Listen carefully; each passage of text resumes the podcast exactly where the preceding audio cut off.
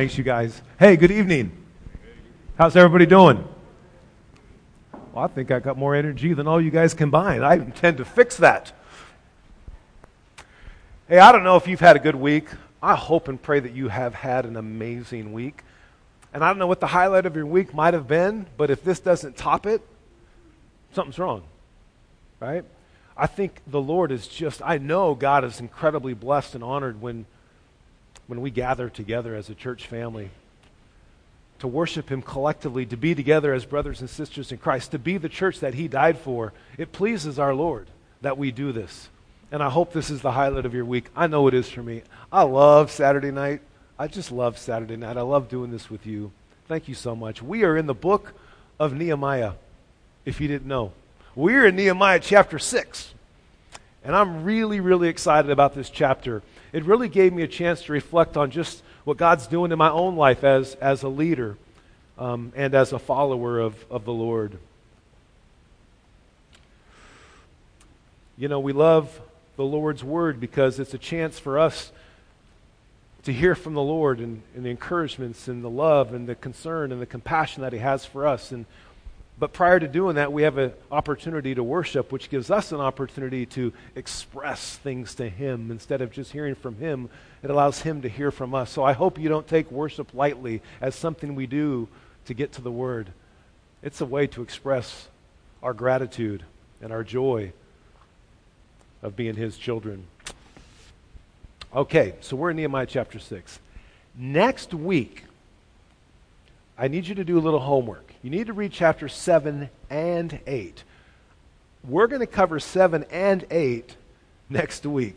Weren't you supposed to do that initially, Pastor Dave? I don't know how you, you know, pass that off to me, but brilliantly done, sir. Brilliantly done. Um, Nehemiah 7 and 8. It's a total of 91 verses. Um, if I read all 91 verses, we're just going to be done. So um, we're not going to do that in, in service like we normally do. I like to read the whole chapter, but we got two chapters, a lot of stuff going on. So if you could, please read Nehemiah chapter 7 and 8 in preparation for next week. Ah, this is so cool, man. This is just so cool. God loves that we're here. He loves that you guys are here. Dr. Norman Vincent Peale reported on a visit that he had with former President Herbert Hoover. It is said that President Hoover's Christian faith and practice were commendable. During their conversation, the popular preacher asked this question. He said, Mr. President, can you state in one sentence the secret of your success in life? And quickly, the president answered this way He said, With the help of God, I never gave up. With the help of God, I never gave up. That probably speaks to most people in this room. That with the help of God, we just don't give up. The enemy wants us to give up. And we need God's help not to give up. With the help of God, I never gave up. What a great encouragement to us. In his book, the book was called Starting Over. Chuck Swindoll, you may know that name, used to be the pastor of EV Free in Fullerton, a big church, which is just a few blocks from my home. He's now the president of Dallas Theological Seminary. In his book, Starting Over, Chuck Swindoll wrote about uh, his boyhood vacations at his grandfather's cottage near the Gulf in South Texas. Mr. Coates, the cook, was friendly and unique. And while barbecuing one day, the chatty hired hand, after sharing some of the ups and downs of life, knelt down to the child's height and said, Little Charles, the hardest thing about life is that it is so daily. Isn't that a good word? You know, we get through the day and we're like, oh my goodness, I'm just so glad this day is through. It was hard. And perhaps we felt the enemy was on the prowl and trying to attack us, and we, we go to bed and we're just so grateful that we got through the day.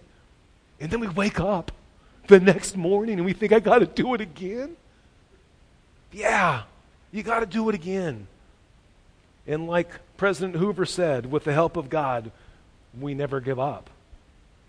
This speaks into what's going on in Nehemiah chapter 6. I did this last week. I'll do it again. I'm going to give you a real quick recap. We're just going to add a chapter because we did chapter 5 last week. In chapter 1, while Nehemiah is in Persia, it's brought to his attention that things back home in Jerusalem aren't so good. The wall of Jerusalem is broken down and the gates are burned with fire, chapter 1 says. In chapter 2, Nehemiah gets permission from the king, King Artaxerxes, to go back and to rebuild the walls and the gates. In chapter 3, we saw all kinds of people, right? This is a picture of the church, if you remember from a few weeks ago in chapter 3. We saw all kinds of people from all kinds of professions, which is what we have here, right? Doing all kinds of projects to repair the broken down city. In chapter 4, Pastor Dave introduced us to the Bummer brothers, Sanballat and Tobiah, who were furious and they mocked the Jews and they did everything to discourage God's work from progressing. And then last week in chapter 5, Nehemiah encounters perhaps the most difficult kind of problem that every spiritual leader has to face, and that's problems from within inside the church or from within inside God's followers. And so, so far, the enemy has tried to attack the Jews externally, that's chapter 4, and internally, that's chapter 5 last week. But neither attack so far has brought success. And so, what do they do in chapter 6? They go after the leader, Nehemiah himself. The enemy can do much harm when leaders fail. The enemy can do a lot of damage when leaders fail leaders of families. The enemy's having a field day. When men aren't leading their homes spiritually, when divorce is rampant, the enemy takes down a lot of things that go along with that. Leaders of families, leaders of businesses, leaders of churches, and leaders of organizations, and it makes news because so much damage happens, and we love watching damage, don't we? Let's read Nehemiah chapter 6 together. It's, I think, 19 verses, I think. Yes, 19 verses. Same as last week. Hey, who knew? Nehemiah chapter 6.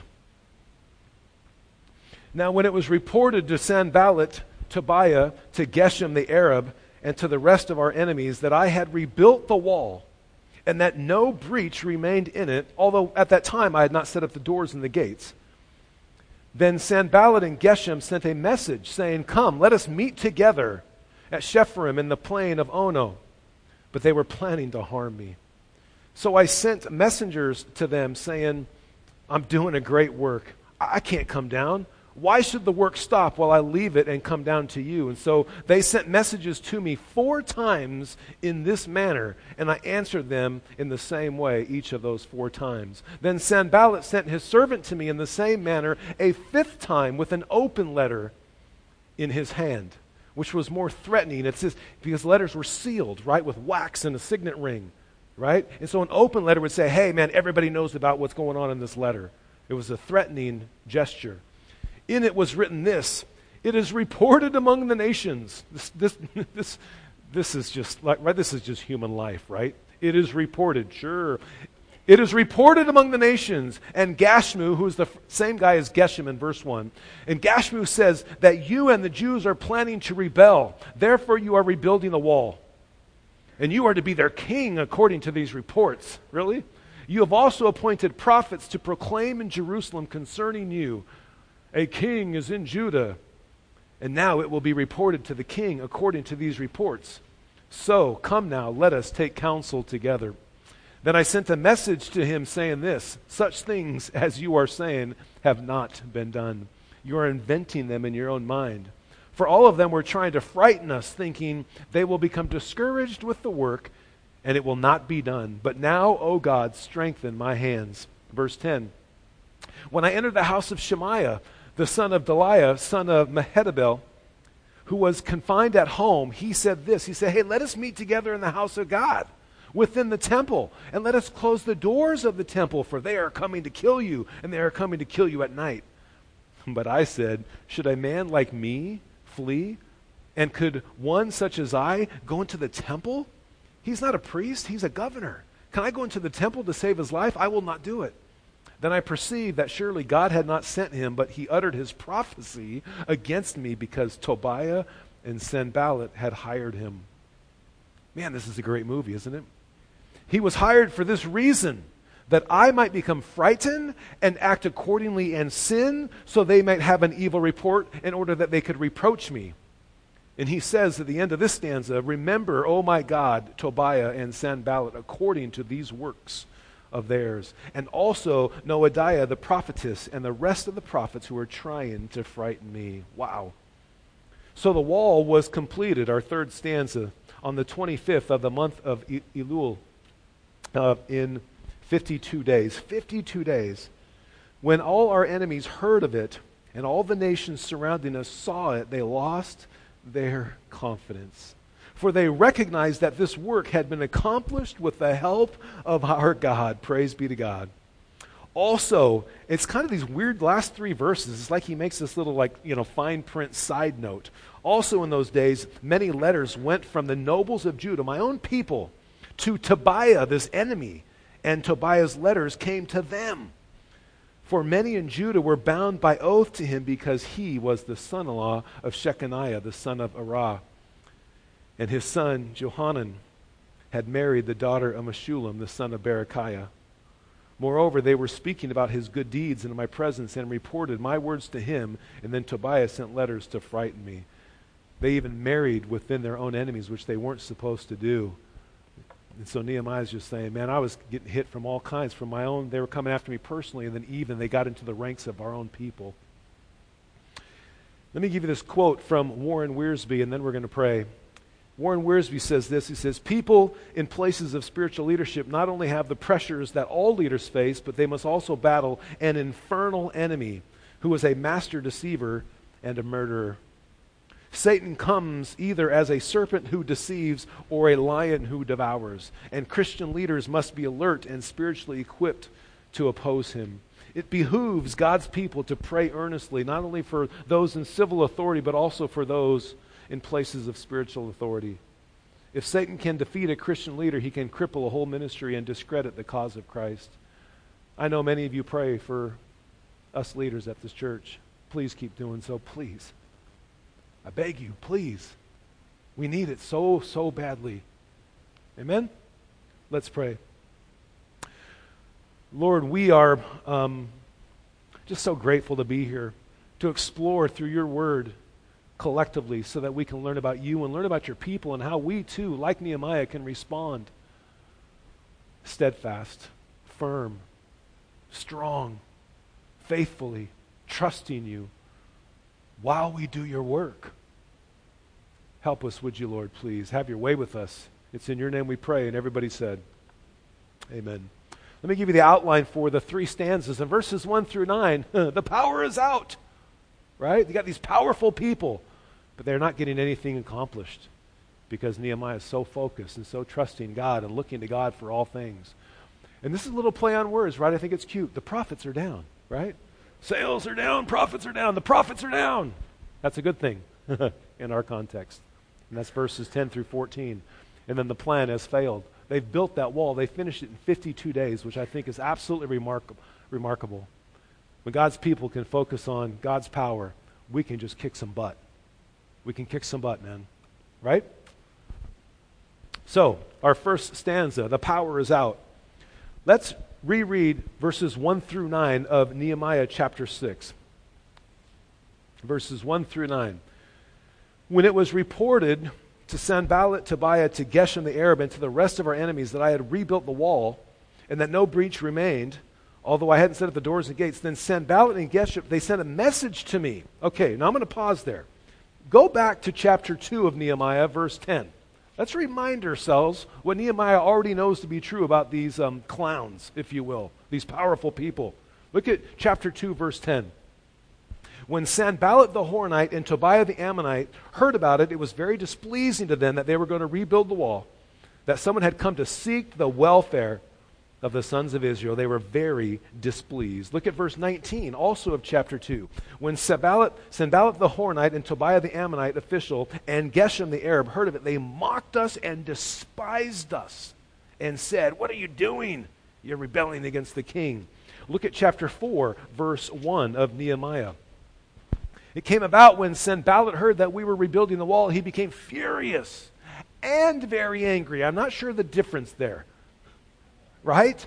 I'm furious and I'm very angry. Wow, that must be bad. And they mocked the Jews, mocking God's people for being obedient to what God commanded them to do and, and provided for them to do. Look at verse 7 of chapter 4. Now, when Sanballat, Tobiah, the Arabs, the Ammonites, and the Ashdodites heard that the repair of the walls of Jerusalem went on, they were very angry. And so go back to chapter 6. Let's pick up in verse 2.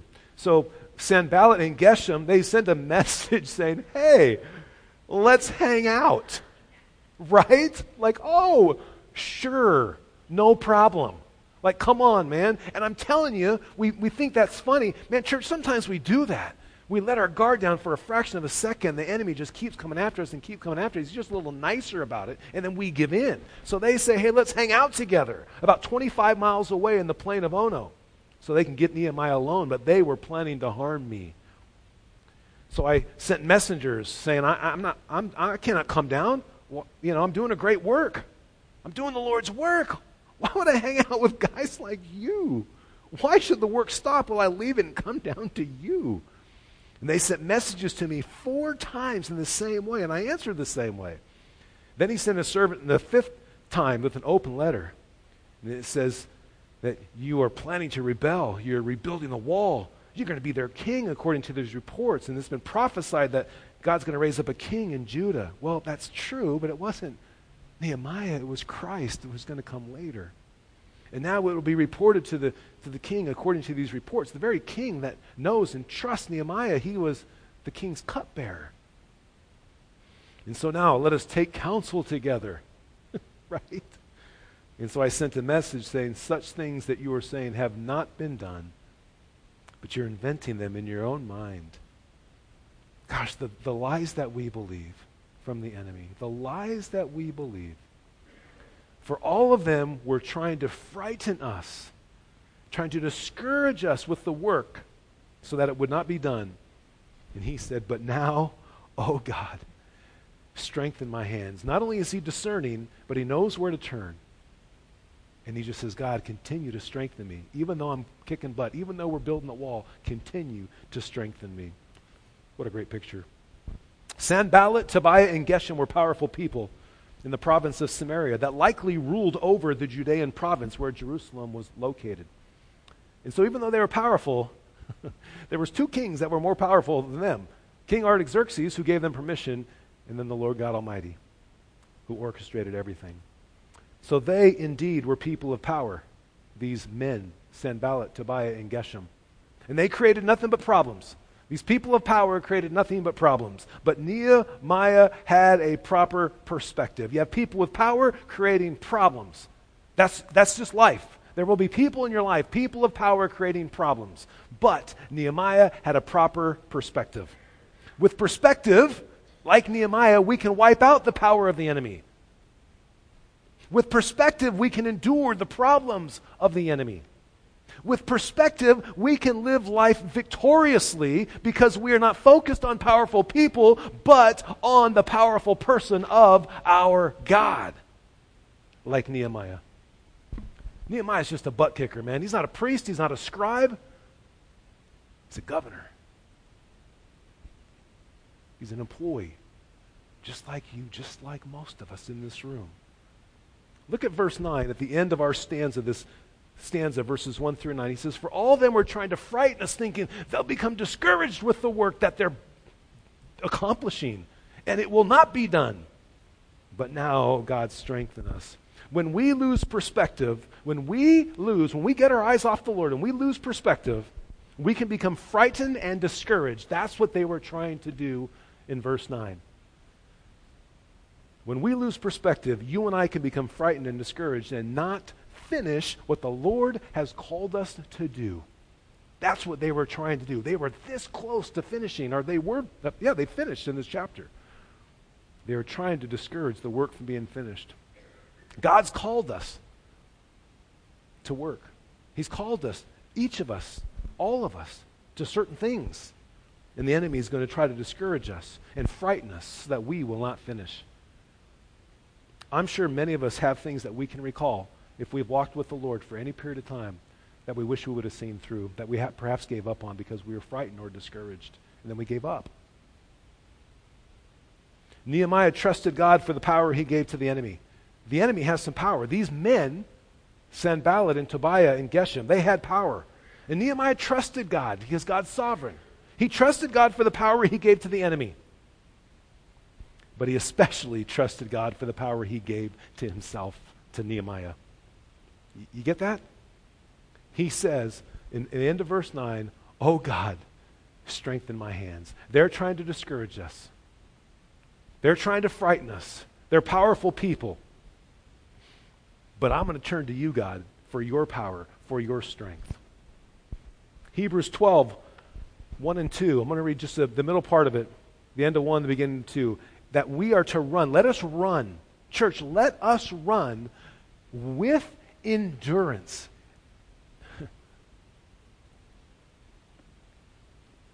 the race that is set before us. God has set a path for us to race, each one of us. The race, to, the, the path, I'm sorry, I'm all over the place. Let us run with endurance the race that is set before us.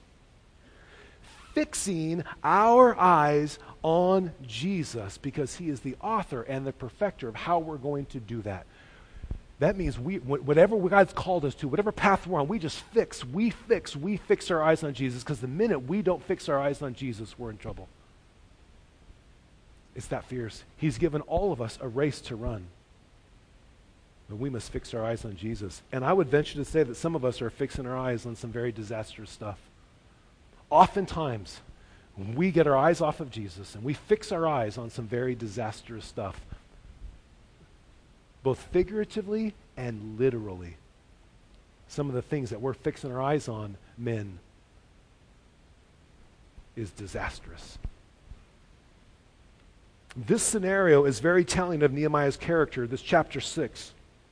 Very telling of his character, his righteousness, and his trust. That's what I love about Nehemiah. This scenario, I'm sorry, verse 2, it says this that they were planning to harm me. Verse 2, the end of it says, but they were planning to harm me.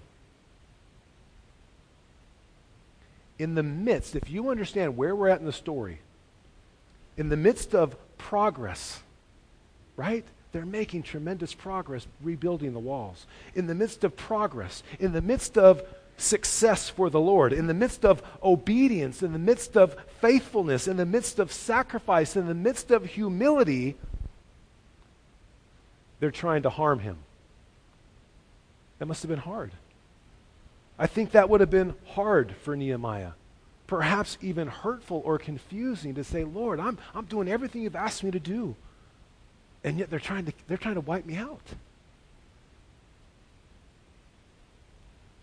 Obedience sometimes is just that way.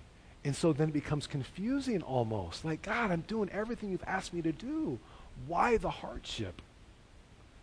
And yet, as I said, this speaks to his character. We don't see him blame or question or doubt the Lord. We don't see that from Nehemiah.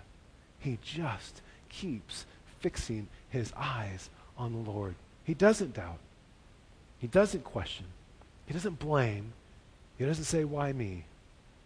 He just keeps to working and remains faithful. So the bad guys, the Bummer brothers, and that Geshem guy, Geshem the, Geshem the Arab, they sent Nehemiah a letter five times. And Nehemiah, all five times, provided a good and logical response every time. But they just kept sending the letters. They kept on attacking. That's what you see. It's like, come on, man. They kept on attacking. And so I ask you, when the enemy keeps on attacking in your life, does your resolve grow like Nehemiah's? Or, do, or does your resolve deteriorate? Does it diminish? When the enemy keeps coming after you, man, do you, do you hunker down? Do you fight back? Do you get mad a little bit? Does your resolve grow like Nehemiah's? Or, or do you start to cave in a little bit and just say, I can't, I can't, I can't do it? In verse 3, Nehemiah asks an amazingly powerful and thought provoking question in verse 3. He says, Why should the work stop? Why should the work stop?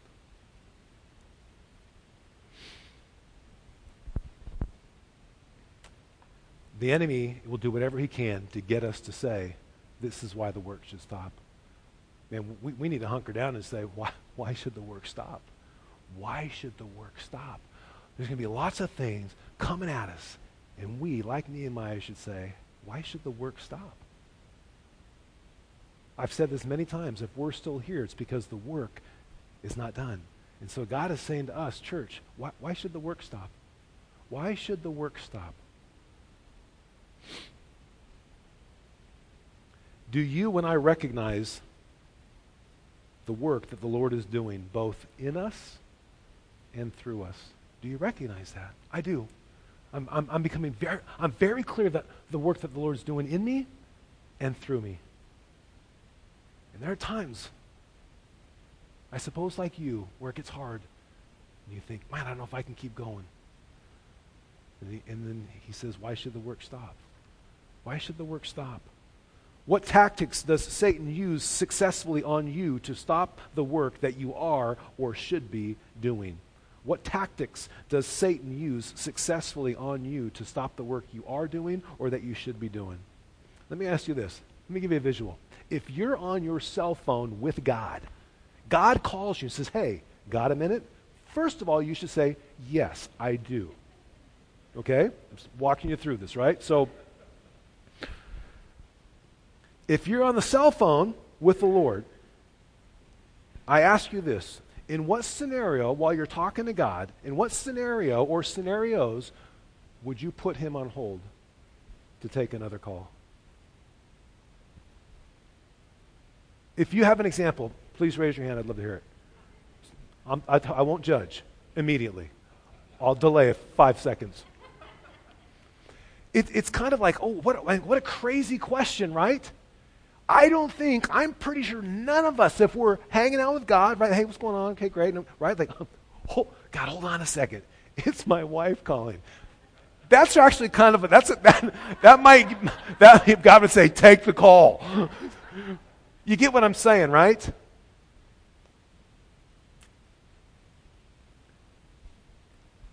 I don't think we would do that. I, I, think if my wife called me and I'm on the phone with God, I'd say, honey, sorry, I was on the phone with God. I'm sure she'd be like, oh, I get it. And so the question remains why should the work stop? We allow a lot of things in our journey with God. It's no different than being on the cell phone with God. I, why is that a cell phone? I don't know. It, does, it should be like this. How do you? Is that I got to change the, the symbol? Or Bluetooth. I don't know.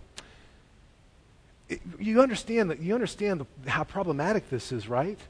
We would never do it in that visual. Like most of you are going, I would never. Like you look frightened almost when I pose the question. Like, of course I would never do that. And yet, we live our lives that very way. God says, Hey, I'm, I'm on. I'm on. We're, we're talking here. I'm on the phone with you. Why should the work stop, church? Look at verse nine of chapter 6. They were all trying to frighten us, thinking that we'd become discouraged so that we wouldn't finish the work. But he said, But now, O God, strengthen my hands. They're having success. They're having success. God's people are having success. What are you successfully accomplishing for the Lord? What are you, what am I successfully accomplishing for the Lord? Like Nehemiah, even in your success, perhaps, especially in your successes, don't forget to ask for and rely upon the Lord's strength, which is how that verse ends. They're having success, and he says, Oh God, but now, oh God, strengthen my hands. Almost everybody I talk to, when things are going well, God kind of gets kicked to the side. It's just interesting how true that is of most people. Things go well. Things are going well for Nehemiah, and he says, Oh God, strengthen my hands. You're given victory. Continue to give the victory. In verses 1 through 9, in this stanza, these men, Sanballat, Tobiah, and Geshem, they lie about wanting to have a meeting. They falsely claim that Nehemiah is planning to rebel and name himself king. But it was truth that empowered Nehemiah and empowers us in order to sift through the lies. That's life. This is just a story of life and the enemy. It's a bunch of lies in verses 1 through 9. But Nehemiah had his eyes fixed on the Lord and fixed on truth. And that's the only way we can navigate our way through this thing called life. The lies that the enemy puts out there to try to trip us up.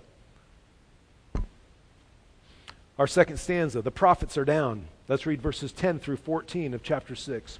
When I entered the house of Shemaiah, the son of Delaiah, son of Mehetabel, he was confined at home and he said, Hey, let's, let's go to the house of God within the temple and let us close the door of the temple, for they're coming to kill you. They're going to kill you at night. And I said, Should a man like me flee? I'm doing God's work, man. And could one such as I, being just a governor, go into the temple to save his life? I'm not going to go in. And then I perceived that surely God had not sent him, but he uttered his prophecy against me because Tobiah and Sanballat had hired him. And he was hired for this reason that I'd become frightened, that I would act according to that fright and sin that they might have an evil report and that they could reproach me. Remember, oh my God, these men, according to these works of theirs, and also Noadiah the prophetess and the rest of the prophets who are trying to frighten me. The prophets are down, and that's good. It's one thing, it's one thing to be on guard for the lies and deception coming from our enemies. Now Nehemiah encounters an attack from a trusted friend. Knowing his life was in danger, which we read about in verse 2, Shemaiah must have been someone Nehemiah trusted that he would go into his house. Having access to the temple, Shemaiah was most likely a priest, a friend, a godly man. How twisted is that? The enemy's trying to attack Nehemiah using a friend, a priest, and then trying to get him into the temple. These wonderful things of God friendships, priestly people in the temple. But here's the reality no, no true prophet would ask someone to violate God's law. And that's what Shemaiah was asking him to do. Only priests were allowed in the sanctuary. Numbers 18:7 says as much. He says, "But you and your sons you shall attend to your priesthood for everything concerning the altar and inside the veil, and you are to perform service. I'm giving you the priesthood as a bestowed service, but the outsider who comes near shall be put to death. Look at how verse 13 starts. It says that this Shemaiah, right, that he was hired for this reason that I might become frightened, that I might sin, that there would be an evil report, and that he could reproach me. See, it's not that the enemy merely dis- dislikes us or hates us, which he does. That's not it, right? He has a reason. He has a reason for what he does a goal, if you will, a mission, an objective, or a purpose. And it's spelled out right here in verse 13. The first thing it says is that you and I would become frightened. At least that's the case in Nehemiah's story. And when we become frightened, we, we don't trust God. We're scared and we start to believe the lies of the enemy. And so it says the second thing is that, that I would sin. And then when we sin, there's an evil report against us and we lose our witness. And then the last thing it says, so they could reproach me so that we're discredited. And now we're, now we're useless. We've been discredited. We can't talk to anybody. And so that was the reason the enemy knows exactly what he's doing. He has reasons for why he's attacking you and why he's attacking me. Mm. And I just love how steadfast and gracious Nehemiah is in all of this. If you remember last week, the very last verse, look at 5, verse 19. And he says, Remember me, O my God, for good. In other words, remember, Lord, all the good that I've done according to all the good that I have done for this people. Well, he does the same thing in verse 14 of chapter 6, where he says, Remember, oh my God. The same way, verse 19, remember me, oh my God. He says in verse 14, chapter 6, Remember, oh my God, Tobiah and Sanballat according to their works, and also Noadiah the prophetess and the rest of the prophets who are trying to frighten me. Nehemiah's focus continues to be upon the Lord even when people are attacking him. Just like he says, Remember me for good. Lord, remember them for their works. It's just a very tender way, I think, a loving way, in the midst of being attacked, that he just puts them before the Lord. He essentially turns his enemies over to the Lord. Doesn't try to fix them, he just turns them over to God. He doesn't slander or attack them, he entrusts his enemies to the Lord. And sometimes we're not so good at that, are we? Want to talk about our enemies, we want to slander our enemies. But Nehemiah doesn't do that. He says, Lord, you remember them for their deeds, for their work. Remember me for my good, but remember them, Lord. And then off he goes. And he, gets, he just always focuses on the Lord, whether he's talking about himself or even his enemies. He goes to God. Our third stanza the plan has failed. Their plan has failed. Let's read verses 15 through 19. So the wall was completed on the 25th of the month of Elul in 52 days. When all of our enemies heard of it and all the nations surrounding saw it, they lost their confidence. They recognized that this work has been accomplished with the help of our God. Amen. Also, in, in those days, many letters went back and forth from the nobles of Judah to Tobiah. And we already read those verses earlier. I'm not going to repeat them. I don't know about you, but in light of all that takes place in these first six chapters, it seems to me that 52 days is quite remarkable for this work to be done. The enemy really ramped up his game during this short time frame. He did it externally in chapter 4. He did it internally in chapter 5 when the people were, God's people were lending money to one another and enslaving their own people. So he did it externally in chapter 4, the enemy did. He attacked externally in chapter 4, internally in chapter 5, and personally in chapter 6 when he goes after Nehemiah.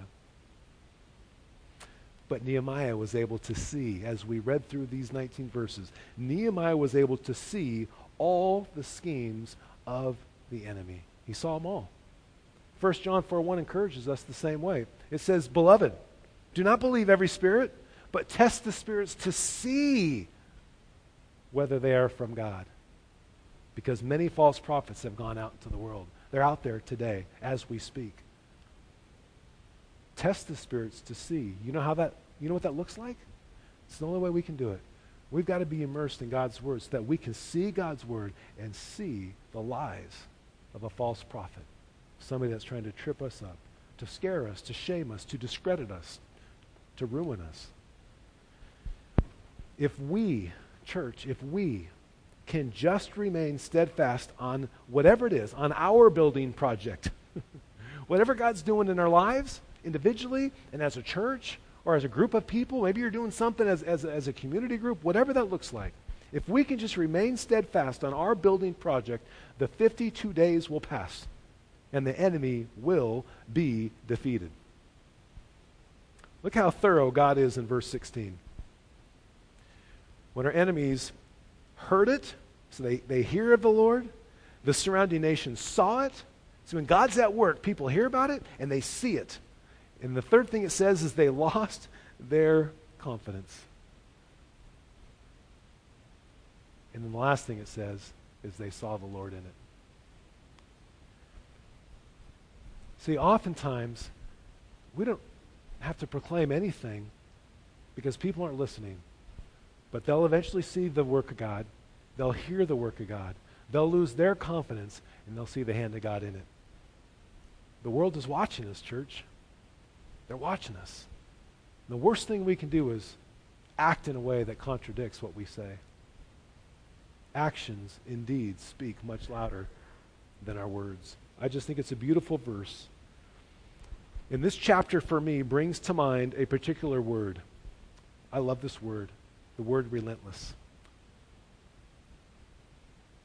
Nehemiah never lost focus on what the Lord called him to do. You see that in the first six chapters. He was relentless. Nehemiah was relentless. He was relentless about the things of our Lord. Some of us are relentless. Many of us are relentless. We're just relentless for the wrong things. I have been. Nehemiah was relentless about the things of the Lord. Are we?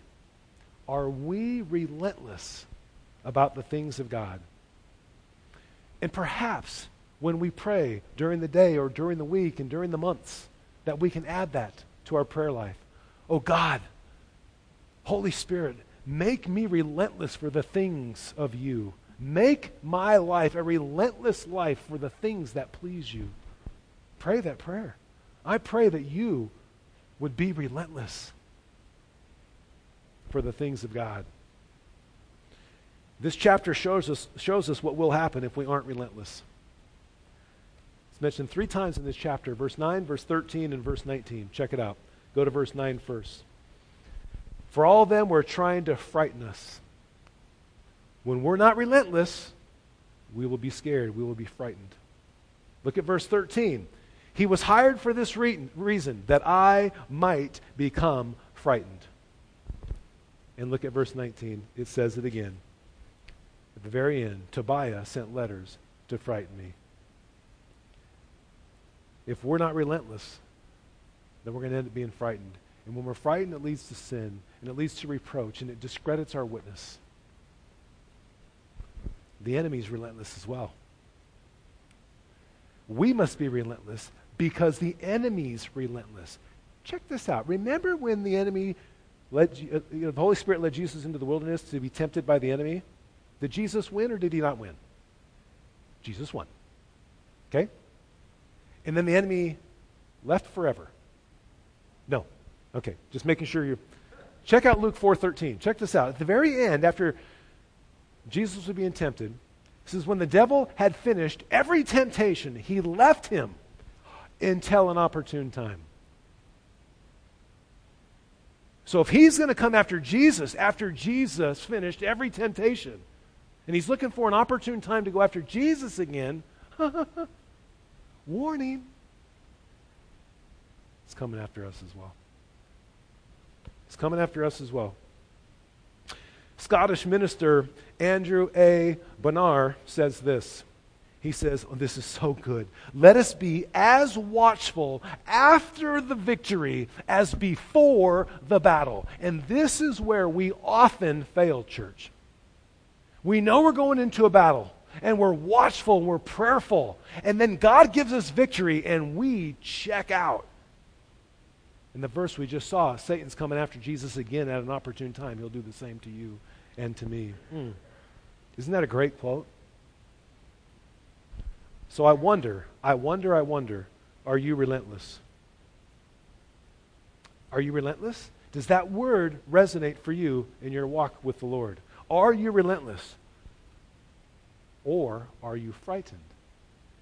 If you're relentless, identify with that. If you're frightened, identify with that. If you're neither, if you're not, if, if, if, I would say I'm relentless. It's not easy, but I would say I'm relentless. Oh, at times I get frightened, but man, I'm relentless.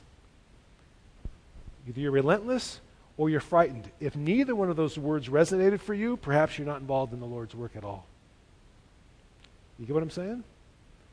If you're involved in the Lord's work, the enemy's going to try to frighten you, or you're going to be relentless. If it didn't resonate for you to be frightened or to be relentless, there's a good chance you're not involved in the work. And that's not good. Let me close with Psalm 57, verses 1 through 3, and I'm going to invite the worship team up while I go over these verses. Psalm 57, 1 through 3 says, Be gracious to me, O God. Be gracious to me. My soul takes refuge in you. I'm relentless by being found in you. And in the shadow of your wings I will take refuge until destruction passes by. I will cry to God Most High, to God who accomplishes all things for me. He will send from heaven and save me. He, the Lord, reproaches him who tramples upon me. God will send forth his loving kindness and His truth. Oh. I'm just so impressed by Nehemiah. I'm just so impressed by Nehemiah. It's relentless. I want to be that way too. I think you do as well. Let me pray. Almighty God, we are so grateful to be here, to learn about this amazing man, Nehemiah. No different than us, but he was relentless for you, Lord. He did not want to live a frightened life and to sin and to have his name and your name be reproached. Lord, help us to be like that. Help us to learn from this man, Nehemiah. It's in your name we pray. Amen.